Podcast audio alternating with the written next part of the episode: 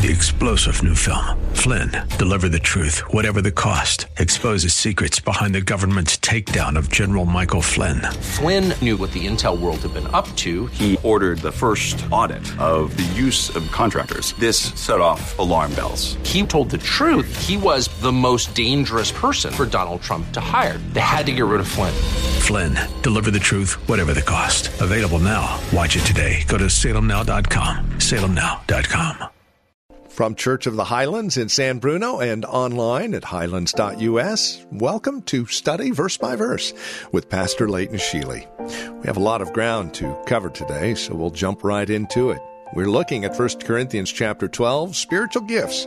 The gift of apostleship is where we're at today. We begin with an illustration of how scripture uses three terms to describe one man. And then we'll go on to talk about a woman's role in leadership. A lot of ground to cover. Let's get right to it. Here's Pastor Leighton with today's broadcast of Study Verse by Verse. In 1 Peter, the Apostle Peter writes, To the elders I say, be shepherds of God's flock, serving as overseers. Now, the Apostle Peter is talking to the same people. He's not talking to three different people. And he says, To the elders, presbyteros, I say, be shepherds, poimen of God's flock, serving as overseers, episkopos. Do you see that? All three titles used of the same group of people. That's also true in Acts chapter 20, verse 17 and 18. Paul sent to Ephesus for the elders, the presbyteros of the church, and when they arrived, he said to them, Guard yourself and all of the flock of which the Holy Spirit has made you overseers, episkopos. Be pastors, poimen, the church of, of the church of God. So, originally in the New Testament, all of these titles refer to the same group of leaders in the church. Now, in the centuries that followed, as the church continued to grow and expand and, and spread across the world, there were layers of leadership that developed, and, and these titles became associated with different layers in the leadership of the church. Elders were those who ministered to the congregation, pastors were those who ministered to the elders, and bishops or overseers were those who ministered to the pastors. But originally, all of these titles referred to the same group of people. Now, here at Church of the Highlands, pastors are a subset of elders who are dedicated to full time ministry. So, pastors are a subset of elders here at Highlands.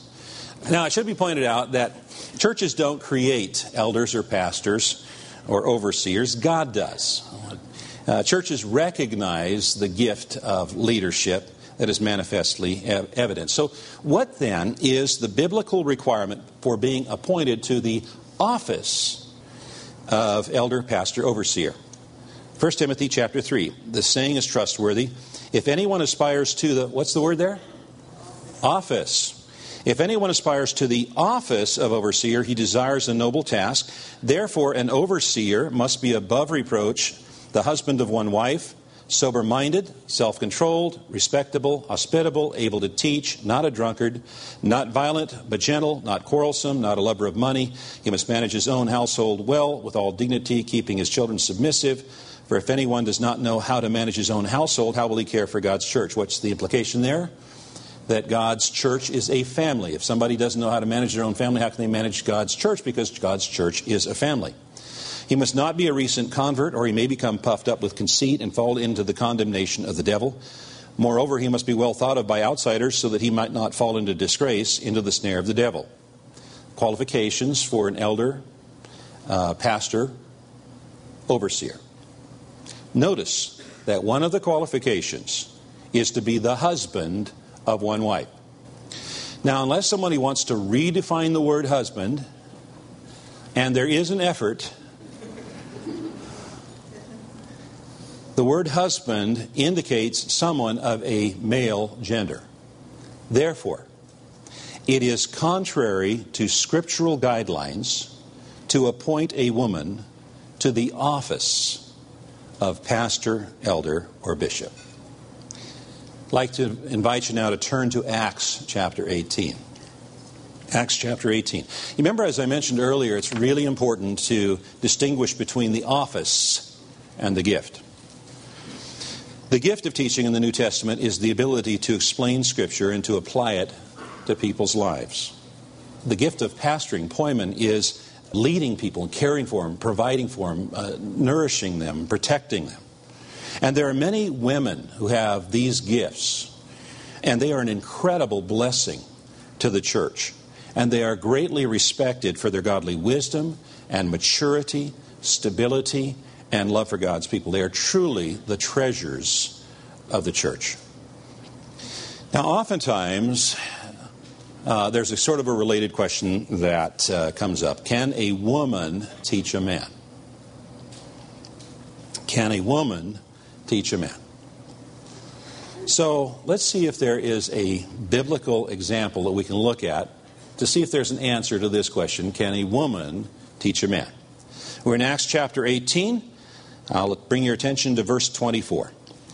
Meanwhile, a Jew named Apollos, an eloquent speaker who knew the scriptures well, had arrived in Ephesus from Alexandria in Egypt.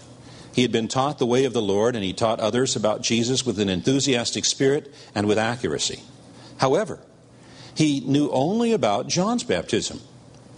When Priscilla and Aquila, wife and husband, heard him preaching boldly in the synagogue, they took him aside and explained, taught, the way of God even more accurately.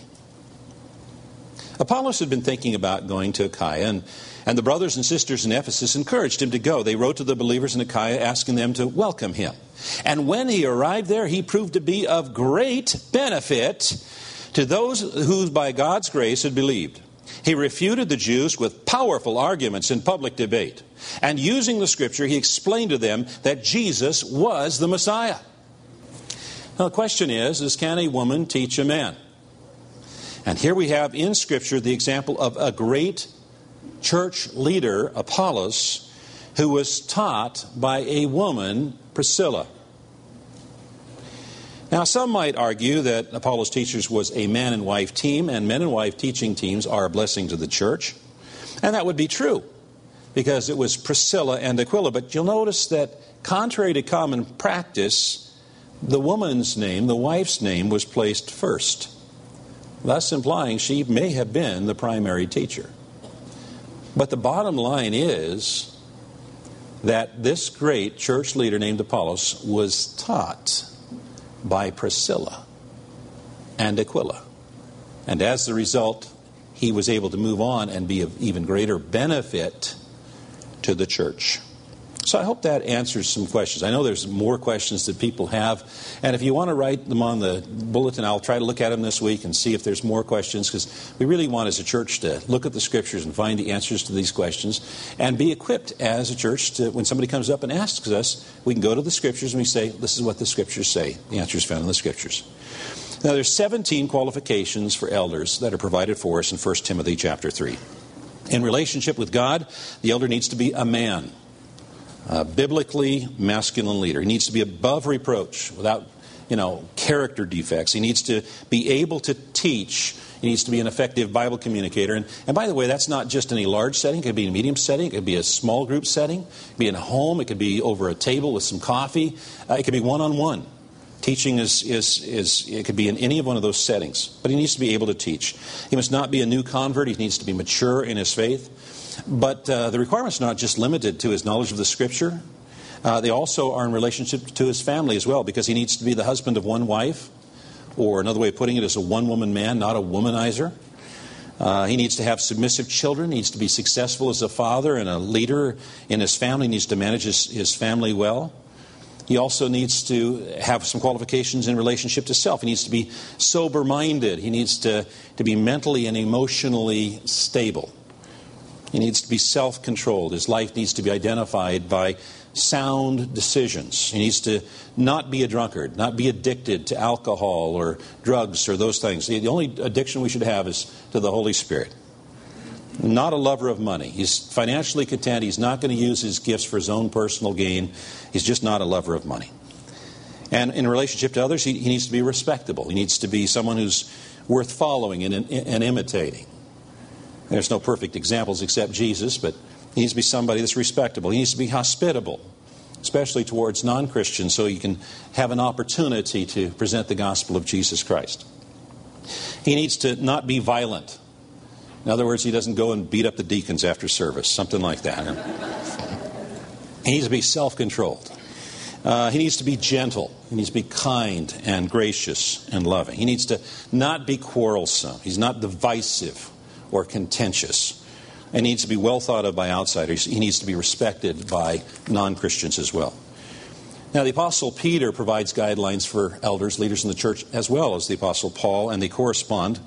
Uh, 1 Peter chapter 5, the Apostle Paul writes, So I exhort the elders among you as a fellow elder, so he identifies himself as an elder in the church, and a witness to the sufferings of Christ, as well as a partaker in the glory that is to be revealed, shepherd the flock of God that is among you. Shepherd, be shepherds to the flock that is among you, exercising oversight, not under compulsion, but willingly, as God would have you, not for shameful gain, but eagerly.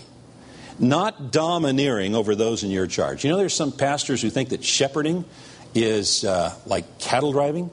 Uh, instead of leading as a shepherd leads sh- sheep, they act more like a cattleman and teach their and treat their congregations more like cattle. It says, not domineering over those in your charge, but being examples to the flock. And when the chief shepherd, that's Jesus Christ, he is the chief shepherd, appears, you will receive the unfading crown of glory. So you see, there's a correlation between the guidelines of Apostle Paul and the, and Apostle Peter. So we mentioned earlier that all of the spiritual gifts were manifest in the life and ministry of Jesus Christ. So I'll ask the question Did Jesus have a teaching gift? And the answer is yes. He was uh, the best. There's never been a better teacher. He was called rabbi, which meant teacher. He taught with authority. He used illustrations that people could understand. We have to explain it because we're not an agrarian society, but uh, his audience could. He used humor. You know, when he was talking about uh, looking for the speck in somebody else's eyes with a plank hanging out of your own, that was good old fashioned Jewish humor.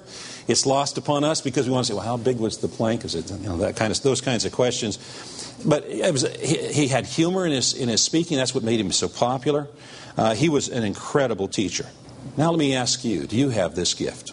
Do you like to read through the scriptures and look for the answers? And, and you get excited when somebody asks a question somewhere and you've got the answer and you want to share the answer? And, and then when they get it, when that light goes off, you can see it in their eye, you get excited that, that they got it. You, were, you had an ability to contribute to their, to their knowledge. And do you have this gift? Because if you have this gift, it's really important that your gift be exercised in the body of Christ as I mentioned before, it may not be in front of a, a hundreds, it might be in, in front of dozens, or it might be in front of a small group, or it might be one on one. But it's important that every spiritual gift be active for our church to function as it was designed to function and not be crippled. And we as a church have a great task before us. Mm, we certainly do. And it is only accomplished through the work of the Holy Spirit. Highlands.us. That is where you will find us online if you wish to know more about Study Verse by Verse, Church of the Highlands in San Bruno, Pastor Leighton Sheely, and to listen to this program or in its entirety the sermon as preached earlier by Pastor Leighton. Highlands.us. Visit us today, won't you? And then join us tomorrow for another broadcast of Study Verse by Verse with Pastor Leighton Sheely. Three star general Michael J. Flynn, head of the Pentagon Intelligence Agency, knew all the government's dirty secrets. He was one of the most respected generals in the military. Flynn knew what the intel world had been up to, he understood its funding. He ordered the first audit of the use of contractors. This set off alarm bells. The explosive new documentary, Flynn, Deliver the Truth, Whatever the Cost, uncovers the facts behind this scandal. Flynn told the truth. He was the most dangerous person for Donald Trump to hire. I find out the worst enemy that I'm going to face in my life is right here in America. They took my assessment and they wanted me to change it. And I was like, I'm not changing it. They had to get rid of Flynn. With in depth interviews, archival footage, and never before seen personal records of the man behind the headlines. I just felt like I was drowning. Flynn, deliver the truth, whatever the cost. Available now. Watch it today. Go to salemnow.com. Salemnow.com.